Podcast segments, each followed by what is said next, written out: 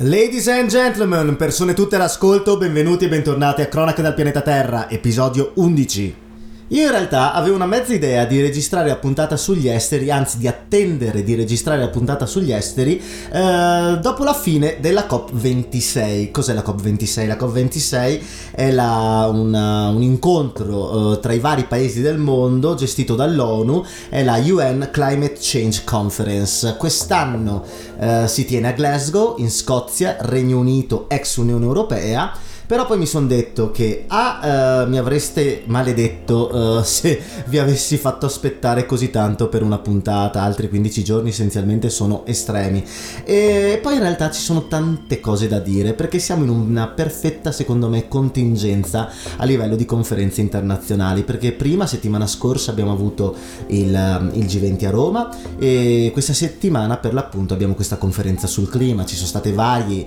incontri bilaterali e multilaterali tra i leader del globo, eh, questo globo terracqueo malandato come spesso mi sentite dire, ehm, leader che dovrebbero per l'appunto in questi incontri confrontarsi e soprattutto dare indicazioni all'opinione pubblica, eh, direzioni tassative per compiere una, diciamo, una reversione totale rispetto ai, ai passi decisi, possiamo dire, verso l'estinzione eh, che stiamo compiendo. Eh, possiamo dire che l'essere umano per sua natura eh, deve piegare la natura, scusate la ripetizione, eh, deve addolcirla, deve renderla docile, eh, deve plasmarla per ottenere cibo, per ottenere vestiti, energia, svago, vita, ehm, ma lo sfruttamento delle risorse e degli altri esseri viventi eh, che abbiamo avuto in questi ultimi due secoli eh, non si è mai visto, ehm, non si è mai visto in tutta la storia di questo pianeta, in tutta la storia vorrei dire forse dell'universo non so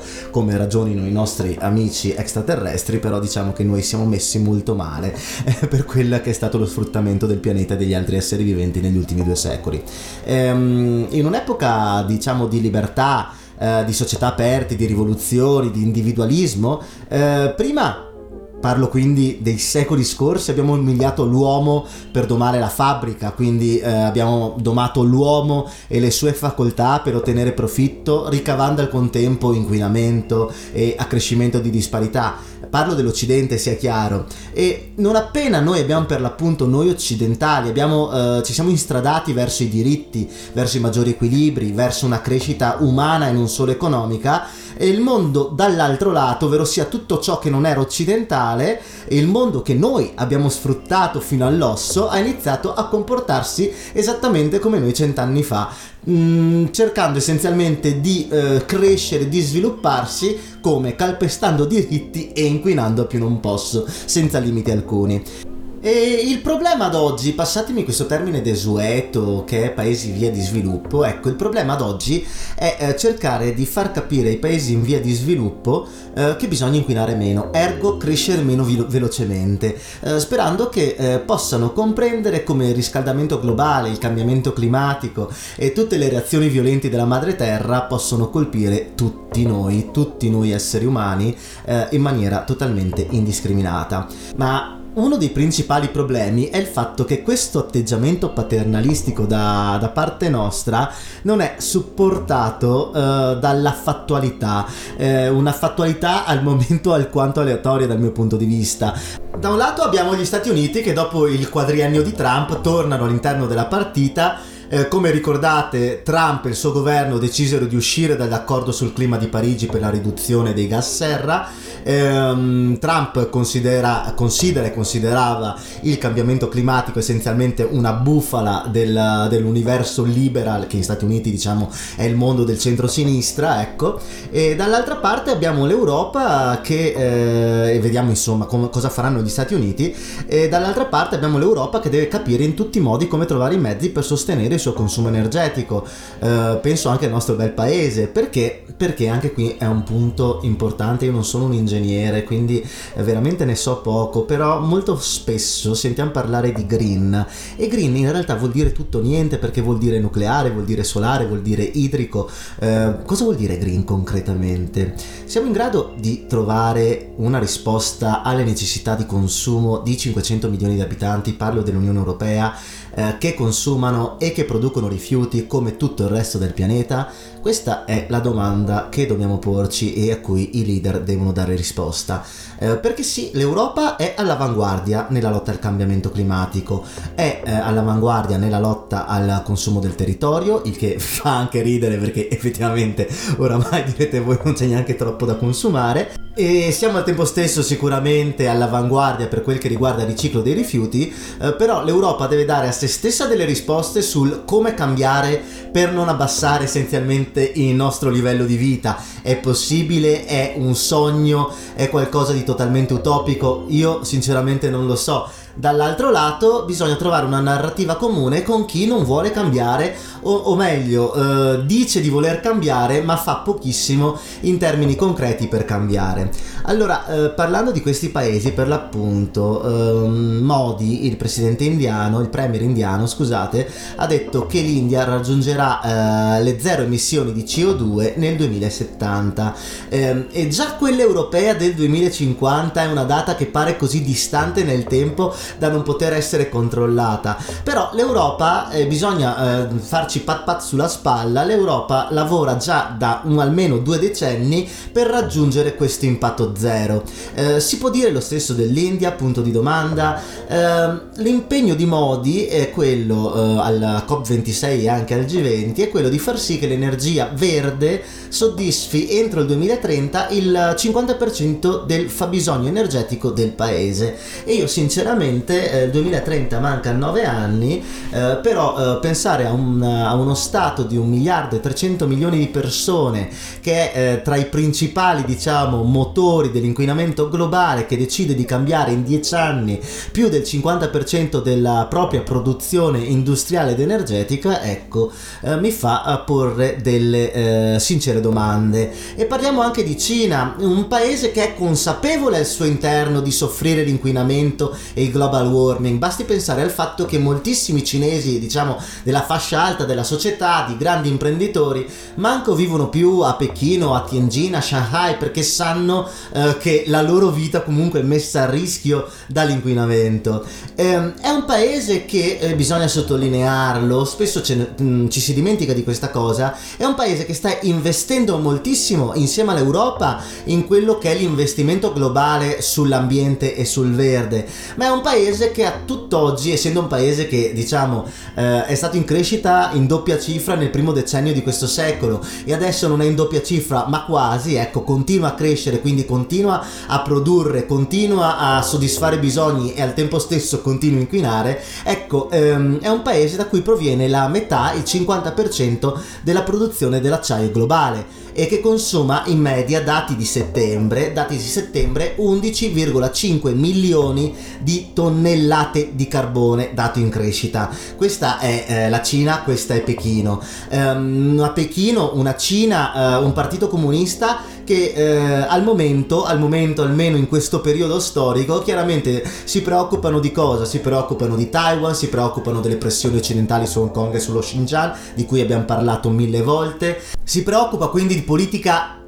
interna slash estera si preoccupa del fatto che c'è una delegazione di europarlamentari che è andata in visita a Taiwan eh, si preoccupa anche dei casi di covid eh, tutti noi sappiamo che le cifre di covid eh, di contagi di covid in Cina almeno in maniera ufficiale sono molto molto molto basse eh, però è un paese che per quanto i numeri del covid siano per l'appunto molto limitati è un paese che al momento vive un isolamento totale globale rispetto alla comunità internazionale che manco durante eh, l'impero Ming. Um, un altro paese, e qui eh, voglio le vostre risate, un altro paese che parla di limitare l'inquinamento è il Brasile di Bolsonaro. Infatti il ministro degli esteri di Bolsonaro, Carlos Francias, ha detto che entro il 2030 il Brasile ridurrà anch'egli il 50% eh, delle proprie emissioni di gas serra Parliamo di Bolsonaro, Jair Bolsonaro, che è quel presidente brasiliano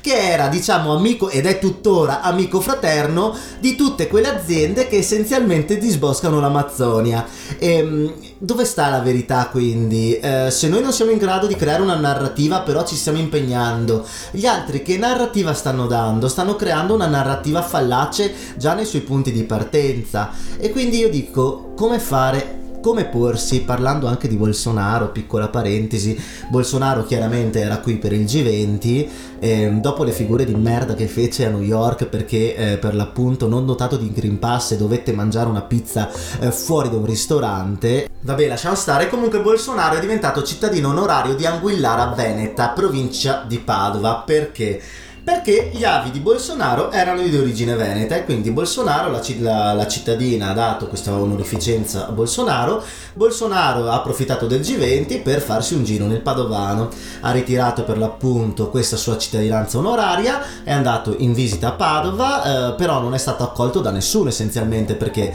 eh, Luca Zaia non se l'è cagato di striscio, il vescovo di Padova non se l'è cagato di striscio, anzi è stato accolto da proteste, ehm, proteste contro una persona che insomma negli anni di governo in Brasile si è dimostrata eh, contro i diritti degli indigeni, con, per la deforestazione dell'Amazzonia, eh, iperdestra vicino diciamo all'esperienza militarista brasiliana, eh, misogino più non posso, ecco insomma una personalità abbastanza controversa, c'è stata questa manifestazione a Padova chiamata Fora Bolsonaro, che in Veneto vuol dire eh, vabbè, fuori Bolsonaro, è abbastanza intellegibile, è una manifestazione che però è stata respinta con gli idranti da parte della polizia. Eh, Zaia ha fatto il um, diciamo ha fatto il buon democristiano dicendo che non sta a noi giudicare Bolsonaro non so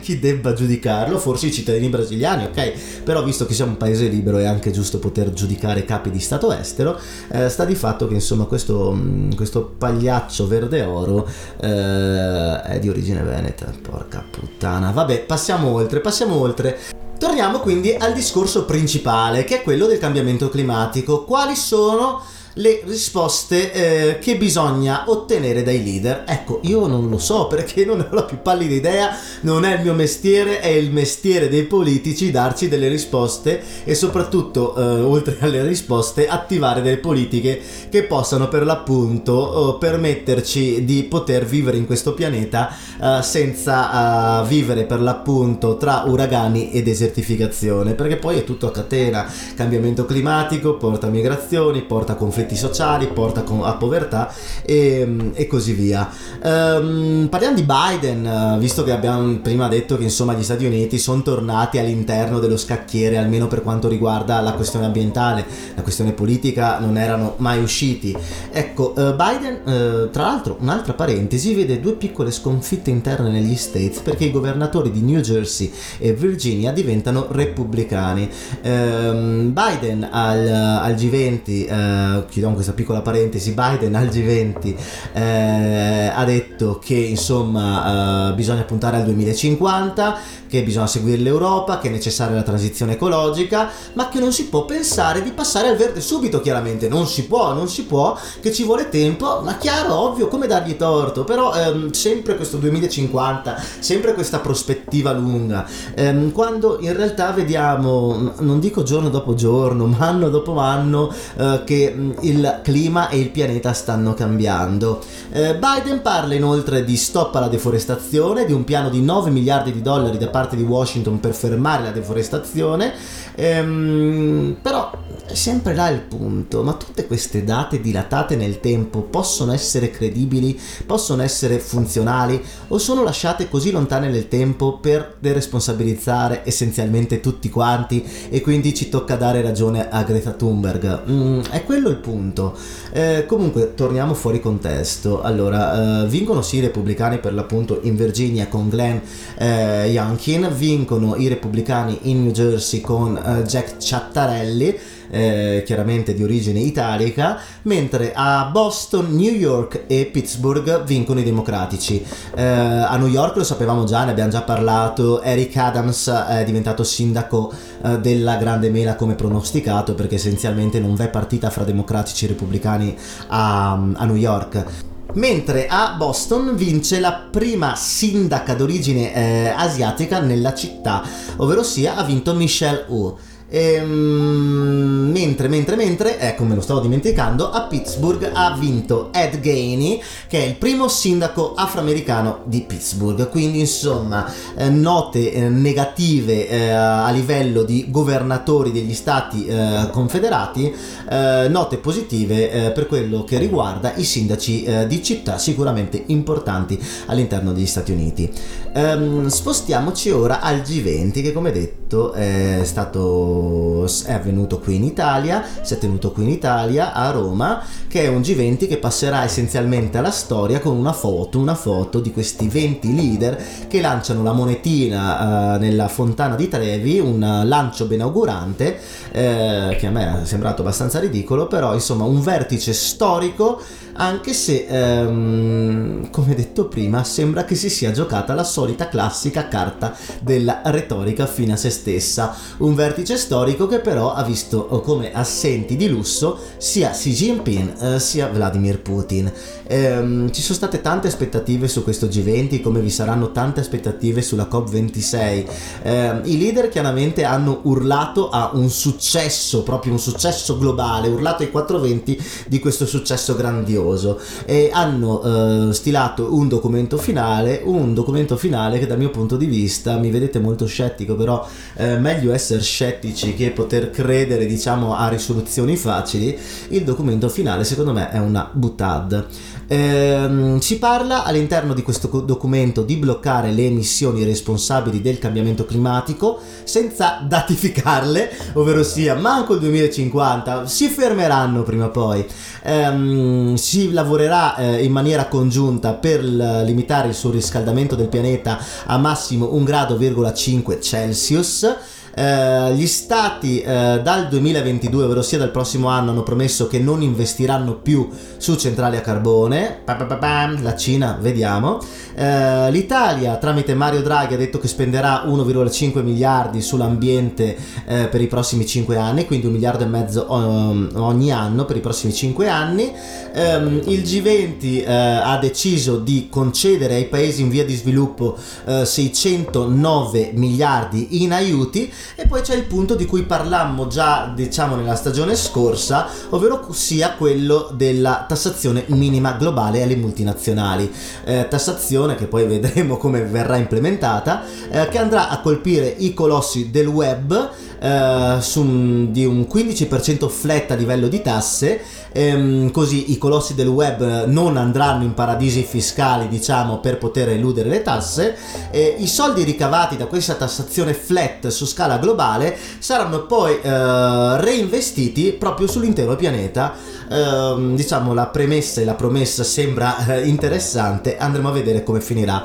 Um, interventi importanti, interventi importanti, guardate, io ne ho tirati giù una, una, una lista abbastanza, abbastanza, lunga, importanti o meno che siano. Allora, iniziamo da Xi Jinping, che era in, um, in video call, ha detto che è necessario Xi Jinping lavorare, contrastare in maniera collaborativa ogni stima- stigmatizzazione del Covid-19, scusate, ovvero sia la retorica che insomma sono i cinesi a averlo creato e bla bla bla e mm, eh, Xi Jinping ha detto che è necessario insomma lavorare in maniera multilaterale per un futuro condiviso dell'umanità. Sempre questo senso di apertura e di condivisione da parte cinese. Ehm, in questo G20 c'è stato visto che Xi Jinping non era presente e Xi Jinping non si muove dalla Cina da prima del Covid-19 ecco ehm, c'è stato un incontro il secondo incontro fra il segretario di Stato americano Anthony Blinken e la sua controparte cinese Wang Yi. Ehm, tensioni chiaramente visto state tensioni. Il primo incontro, se ricordate, era Anchorage in Alaska ancora mesi or sono.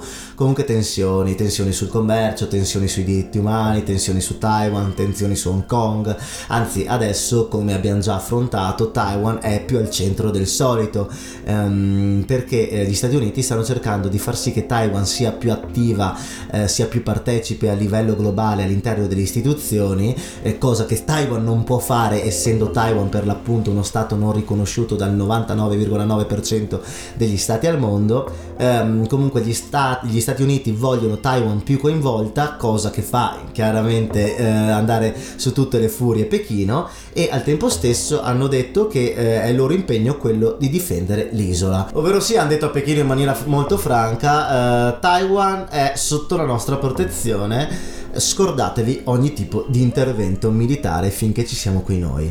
E, um, Biden ha visto poi il Papa, ha visto Papa Francesco, c'è stata un'atmosfera rilassata nell'incontro tra i due, un ritrovato feeling diciamo tra la Santa Sede e, e gli Stati Uniti d'America perché insomma eh, con Donald Trump non correvano buone acque. Eh, Biden cosa ha detto? Ha detto che Bergoglio è la stella polare del mondo, che è fondamentale per le sue azioni contro la povertà e mh, ha detto che essenzialmente è un uomo genuino e rispettabile e ha ricordato poi quanto Biden tra l'altro è cattolico. Ha ricordato insomma Biden di quando uh, gli morì il figlio B e il, uh, il, Papa gli fu vicino insomma a seguito di questo lutto. In, uh, questo, in tutte queste giornate di incontri multilaterali bilaterali ha, fatto il suo ingresso all'interno del G20 Olaf Scholz, il futuro cancelliere tedesco, che ha accompagnato Angela Merkel al suo ultimo G20, come sapete, eh, a vari incontri bilaterali. Insomma, il significato di questa presenza di Olaf Scholz qual è? Un passaggio di consegne da un lato e, e una garanzia di continuità rispetto ai partner internazionali della Germania. C'è stato un incontro fra uh, Macron e Biden eh, momento teso, come sapete, come abbiamo già detto all'interno delle cronache, un momento teso nelle relazioni tra Parigi e Washington perché, come ben ricordate, eh, l'Australia ha, um, è uscita da un accordo con la Francia eh, per quanto riguardava dei sottomarini, un accordo miliardario e eh, ha deciso di acquistarli dagli Stati Uniti e eh, Stati Uniti, Regno Unito e Australia hanno fatto essenzialmente un hanno dato vita a un patto di sicurezza trilaterale eh, insomma, eh, questo accordo e questa fuoriuscita di Canberra dall'accordo militare, ecco, militare ed economico, non è piaciuta tanto a Macron. Infatti, entrambi hanno detto che c'è volontà reciproca di voler ricostruire eh, per l'appunto la fiducia tra Parigi e Washington. Un pochettino di tensione. Poi c'è stato il mitico Erdogan, quel criminale di Erdogan che eh, nella bilaterale con gli Stati Uniti ha detto che è necessario ragionare in maniera costruttiva pur nelle divergenze che vi sono fra Ankara e Washington. Eh, ha parlato Erdogan di partner strategica tra i due paesi, ha detto Erdogan, parole sue non riportate da Biden, che gli Stati Uniti non si opporranno più alla guerra eh, della Turchia contro i, i curdi in Siria. Ricordate Ricordate che ancora l'anno scorso eh, la Turchia decise di invadere la Rojava, che è quella zona a nord della Siria controllata per l'appunto dai curdi e da diciamo organizzazioni democratiche e libertarie kurde. Ecco, eh, Erdogan decise di invadere quella zona, fece una sorta di zona cuscinetto tra il territorio curdo e la Turchia e diciamo che le pretese di Erdogan non sembrano ancora finite. Comunque um, hanno parlato entrambi di, partner, di partnership scusate, eh, strategica uh, tra Ankara e Washington e Biden ha ringraziato la presenza della Turchia in Afghanistan durante eh, tutti questi anni. Eh, però non è tutto rose fiori chiaramente perché la Turchia negli anni ha comprato uh, un sistema di difesa antiaereo russo, l'S-400, uh, eh, portandosi essenzialmente da sola all'esclusione del programma per acquistare nuovi cacciabombardieri, i nuovi F-35. E, um, inoltre Biden ha sollevato diciamo, questioni riguardanti la, i, diciamo, i diritti umani non particolarmente rispettati in Turchia e anche la democrazia che è alquanto uh, flebile. Poi c'è stato il mitico incontro tra Joe Biden e uh, Mario Draghi eh, Mario Draghi eh, ha ricevuto i complimenti da Biden che ha detto che il lavoro che sta compiendo eh, Draghi in Italia e in Europa è un hell of a job, ovvero sia un lavoro straordinario. Ehm, entrambi si sono detti perfettamente allineati sul Covid, sulla lotta al cambiamento climatico, sulla necessità del multilateralismo, sul rilancio economico e eh, Biden ha ringraziato l'Italia anche per lo sforzo umanitario che il paese ha uh, avuto nei confronti degli afghani. Ehm, Biden Biden inoltre nella conferenza a seguito dell'incontro con Draghi ha detto che eh, è necessaria maggiore integrazione secondo il suo punto, dal suo punto di vista da parte europea, quindi una condivisione, non un esercito unico, ma diciamo un esercito europeo eh, per quel che riguarda la difesa, eh, così da rafforzare, dice Biden, il patto atlantico. Parentesi, cosa vuol dire? Che se l'Europa inizia a spendere di più e tutti i paesi iniziano a coordinarsi vicendevolmente,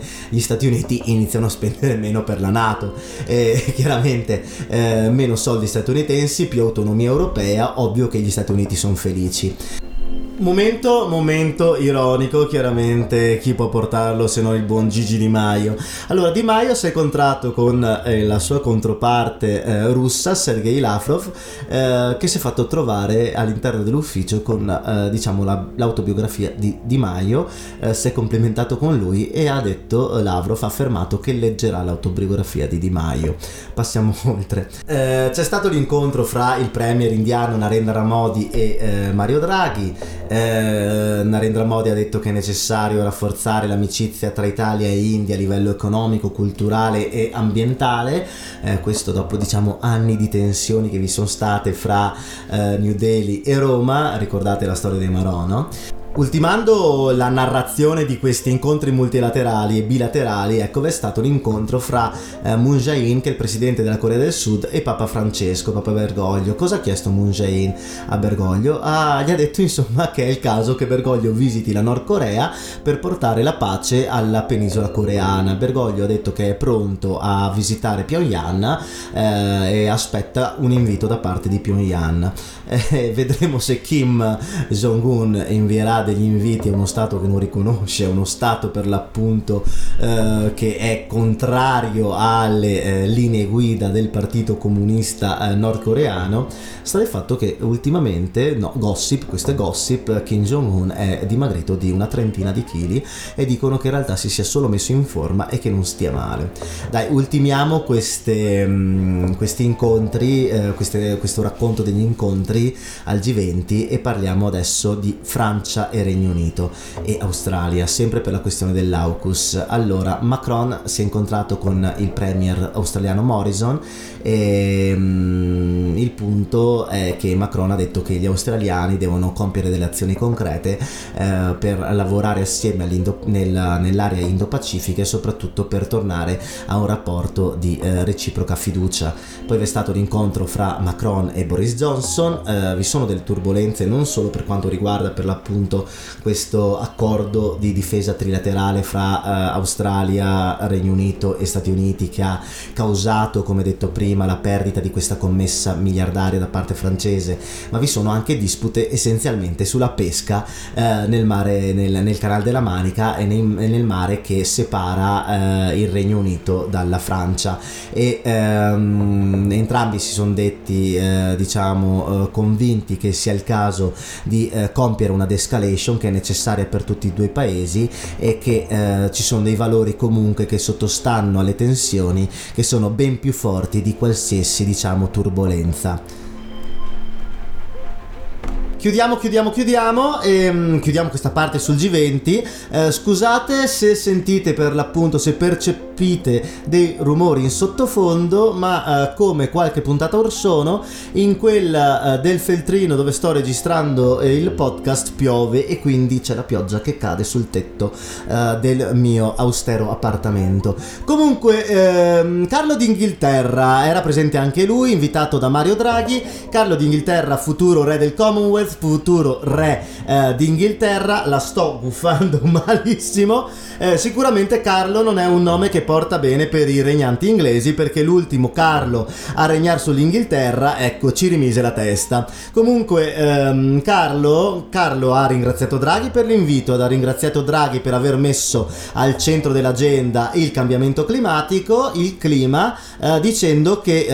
eh, su questo argomento eh, Carlo se ne sta occupando da anni anni, da oltre 40 anni. Va bene, eh, sintesi finale, eh, Draghi e tutti quanti dicono che è stato un successo, un accordo straordinario, eh, che c'è per l'appunto eh, questo accordo sul clima eh, che non è vincolante, però dicono che sia un accordo leggendario tra coloro che assieme essenzialmente emettono il 75% eh, di emissioni globali. c'è questo accordo sul limitare il surriscaldamento di un grado e mezzo con azioni immediate, eh, ovvero sia lo stop al finanziamento a, a centrali a carbone dal 2022. Eh, impegno collettivo che deve essere mantenuto, chiaramente, considerando che in mezzo eh, c'è la Cina, eh, che è il primo produttore d'acciaio al mondo, come abbiamo detto, c'è di mezzo l'India, come abbiamo detto, e ci sono degli Stati Uniti che devono cambiare essenzialmente 4 anni di politiche trampiane. E um, cosa ha detto l'Oxfam, che è l'organizzazione di varie um, no profit a livello globale? Eh, ha detto quello che ho detto io essenzialmente, ovvero sia eh, che le risposte sono vaghe, che i leader non sono all'altezza delle sfide globali, che le misure intraprese sono poco ambiziose ehm, che anche per quanto riguarda i vaccini, tema che non ho affrontato ma ormai l'abbiamo detto più volte, eh, cosa hanno detto dei vaccini? I vaccini hanno detto che bisogna vaccinare, il prossimo anno si riuscirà a vaccinare, arrivare a vaccinare, scusate, il 70% della popolazione globale, io direi benissimo, al momento siamo intorno al 40%, però eh, come iniziano a ragionare sul vaccinare il 70% della popolazione globale? Ehm, I modi sono due, o apri eh, come abbiamo già affrontato questa cosa, o apri i brevetti e li liberalizzi così paesi come India e Sudafrica iniziano a produrre vaccini a più non posso, o te Europa, te Stati Uniti iniziate a regalare vaccini a, a, a, a tutto spiano, altrimenti, altrimenti anche queste sui vaccini rimangono parole vacue, aleatorie come secondo me almeno quelle sul clima. Spostiamoci ora nel sollevante. 31 ottobre scorso, elezioni generali che hanno rinnovato la Camera Bassa del Parlamento e hanno dato un nuovo governo al paese con il nuovo premier, ovviamente annunciatissimo Kishida. Eh, partito liberal democratico giapponese dato avanti e sicuramente vincente e sono state le prime elezioni della nuova era Reiwa, della nuova era imperiale Reiwa a seguito degli anni di governo Abe e del controverso anno di governo Suga, che ha governato essenzialmente tra Olimpiadi e un controllo maldestro del Covid. 465 seggi in ballo divisi in 176 proporzionali e 289 uninominali. Per contrastare la certa vittoria di Kishida e il potere del Partito Liberal Democratico giapponese, quattro principali partiti dell'opposizione hanno fatto fronte comune. Eh, all'interno di questa alleanza vi sono i comunisti giapponesi, il Partito Socialdemocratico giapponese, il Reiwa Shinsengumi, che sono dei, mm, diciamo, una sinistra moderna eh, progressista giapponese, e verrà anche il Minshuto, il Partito Costituzionale Democratico. Eh, si sono uniti per che motivo? Ovviamente per cercare di impedire all'LDP di andare al potere, ma per contrastare la uh, riforma che l'LDP vuole portare avanti per dare più potere al governo giapponese, ma soprattutto per portare avanti un programma progressista che vede il taglio dell'IVA eh, uh, con l'aumento uh, parallelo eh, delle tasse per i redditi alti, la volontà di chiudere le centrali nucleari, la volontà di portare avanti la neutralità sul carbone, aumentando rispettando anche i diritti verso l'universo LGBT. In tutto ciò ehm, i partiti hanno deciso di compiere e di portare avanti la desistenza a livello elettorale, ovvero sia di candidare solo un partito nelle circoscrizioni eh, per far sì che non venga disperso il voto e per far sì che i vari partiti non entrino in contrasto, i vari partiti dell'alleanza non entrino in contrasto a livello elettorale. Ehm, le volontà del Partito Liberal Democratico invece quali erano e quali sono? Eh, aumentare gli stipendi con il taglio delle tasse, digitalizzare il paese, ehm, proporre un Green Pass a livello nazionale, investire sulla ricerca e sviluppo, continuare con lo sviluppo nucleare, ma soprattutto modificare l'articolo 9 della Costituzione giapponese. Punto dolente. A seguito della sconfitta uh, del Giappone nella seconda guerra mondiale, a seguito della, dell'occupazione statunitense, uh, gli Stati Uniti, diciamo, imposero al Giappone una costituzione pacifista uh, che impedisce tutt'oggi al Giappone di avere un esercito, una vera e propria forza militare all'interno del paese. Lo Stato, infatti, per via costituzionale, l- rifiuta la guerra, rifiuta la guerra per risolvere le controversie internazionali e per l'appunto costituzionalmente non ha un vero e proprio proprio esercito, bensì a delle forze di autodifesa ehm, che durante gli anni eh, di governo Abe eh, hanno portato praticamente il paese a dirsi pronto a intervenire nel caso di eh, necessità militari degli alleati. Tutto questo con il benepacito statunitense. Ehm, come vedete ci sono delle, delle narrazioni eh, presenti sia in Europa sia in Asia Pacifico. Gli Stati Uniti vogliono spendere meno ed è per quello che dicono agli europei integrate le vostre forze armate armate e al tempo stesso non dico ai giapponesi iniziate a spendere di più, cambiate la costituzione che abbiamo scritto noi. E quindi questo è un punto molto molto importante perché i giapponesi tendenzialmente sono pacifisti, sono contrari all'uso delle, for- del, delle forze armate, ma al tempo stesso la contingenza storica sta in qualche modo imponendo al Giappone di modificare questo articolo perché da un lato vi è la Nord Corea che spara missili sul mar del Giappone, dall'altro lato vi è una Cina sempre sempre più aggressiva e quindi il Giappone Giappone, almeno il partito di governo giapponese, vuole modificare questo articolo 9 per far sì che il paese eh, possa compiersi come Stato moderno e possa dotarsi di un vero e proprio esercito. E, ehm, mh, questo anche in ottica di, diciamo, non di difesa, ma di eh, aiuto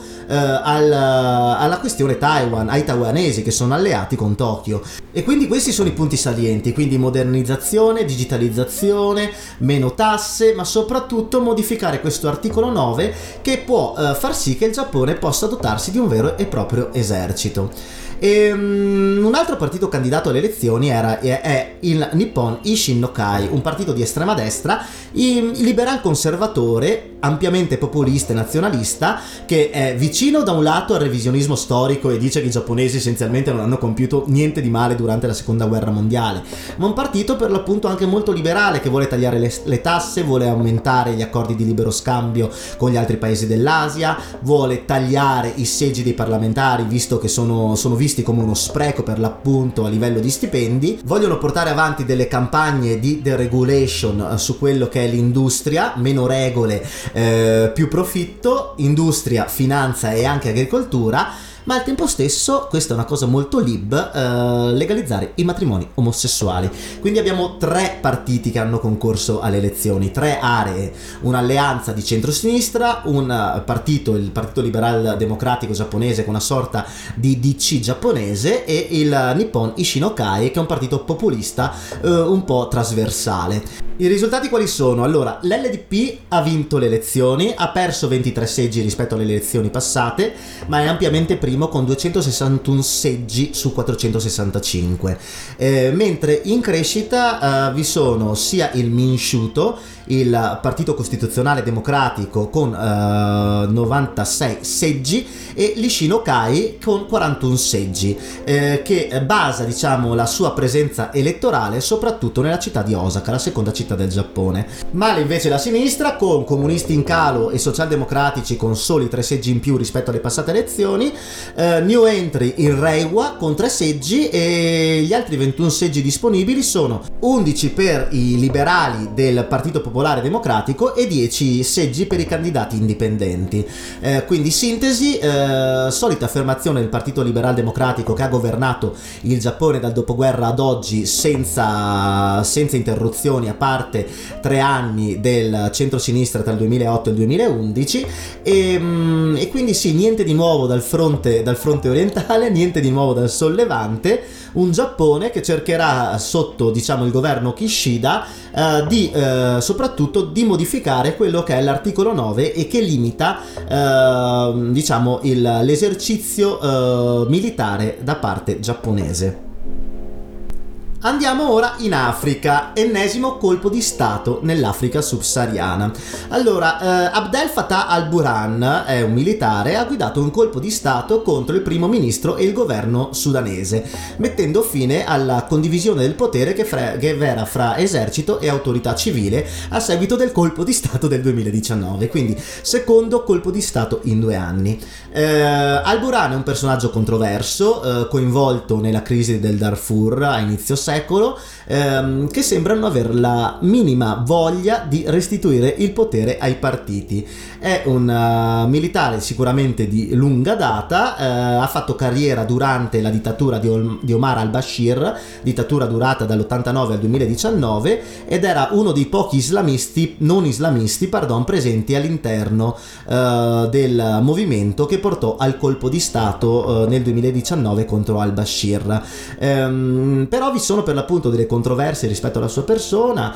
eh, ha partecipato alla guerra in Darfur dove l'esercito sudanese è accusato di aver compiuto crimini di guerra e stupri di massa verso la popolazione non araba del, del Darfur. Eh, al, al Buran non è mai stato condannato, però era particolarmente vicino e tutt'oggi è, vic- è vicino ai paramilitari di Janjaweed che mh, sono comandati da un leader chiaramente militare, ovvero sia Mohamed Abnan Dagalo. Dagalo che chiaramente ha aiutato Al-Buran a compiere il colpo di Stato. E, um, al momento sembra che i due non abbiano intenzione di uh, ridare il potere a, il, um, all'universo diciamo civile della società sudanese eh, soprattutto perché in questi anni i due hanno costruito forti legami con l'Arabia Saudita, con l'Egitto, con gli Emirati Arabi Uniti, quindi con tutto quel mondo, diciamo, uh, sunnita della penisola araba. E, um, al momento vi sono decine di proteste eh, contro il golpe militare che sono però seguite parallelamente da arresti eh, di attivisti e membri dell'opposizione e eh, secondo eh, alcune fonti internazionali vi sono decine e decine di morti nella, nella capitale Khartoum ehm, mentre la Banca Mondiale a seguito del colpo di Stato ha deciso di bloccare tutti i prestiti verso il Sudan. Notizia eh, recente è quella della liberazione del premier decaduto, ovvero sia eh, Abdallah Hamdok, il premier uscente, eh, però la situazione è questa, i militari controllano il potere nel paese e non sembra eh, vi sia volontà da parte dell'esercito di ridare il potere alla società civile.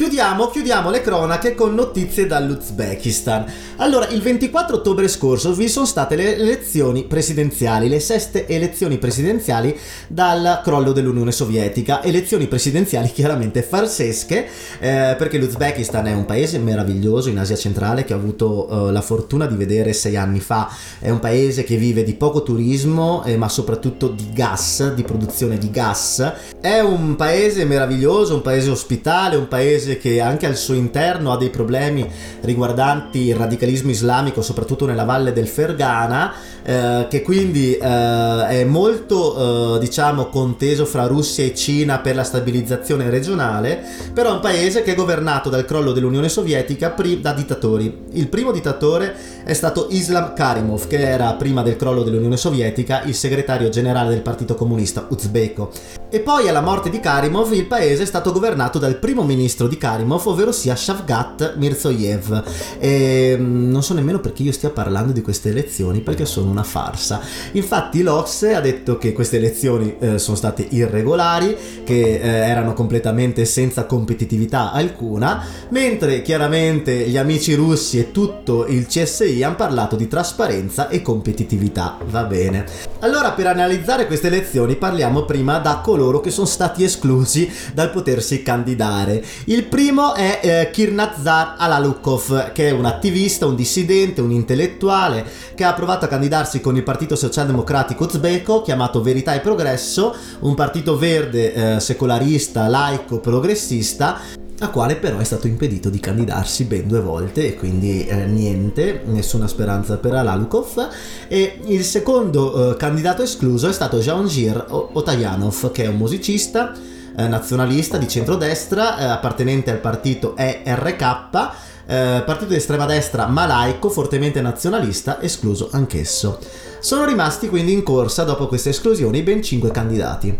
Il primo candidato chiaramente è il dittatore Mirzoyev eh, che um, è parte, è appartenente al Partito Liberal Democratico Uzbeko, è eh, essenzialmente fortemente liberista in termini economici, è eh, secolarista, laico, anticomunista, eh, però le libertà in Uzbekistan non ci sono. L'obiettivo di Mirzoyev dichiarato è quello di portare eh, diciamo modernità al paese riducendo la povertà, però sono le solite parole diciamo da buon dittatore. Eh, secondo candidato era, è stato il verde Narzulo Oblomuradov eh, che parla di sviluppo sostenibile, eh, di protezione ambientale, soprattutto in un paese che eh, ha perso durante questi anni di cambiamento climatico il proprio mare interno, ovvero sia il mare d'Aral. Terzo candidato invece è Alisher eh, Koridov eh, del Partito di Rinascita Nazional Democratico, un partito nazionalista conservatore anti-Russia, anticomunista che vuole creare dei legami eh, con i vicini, diciamo con gli altri stan,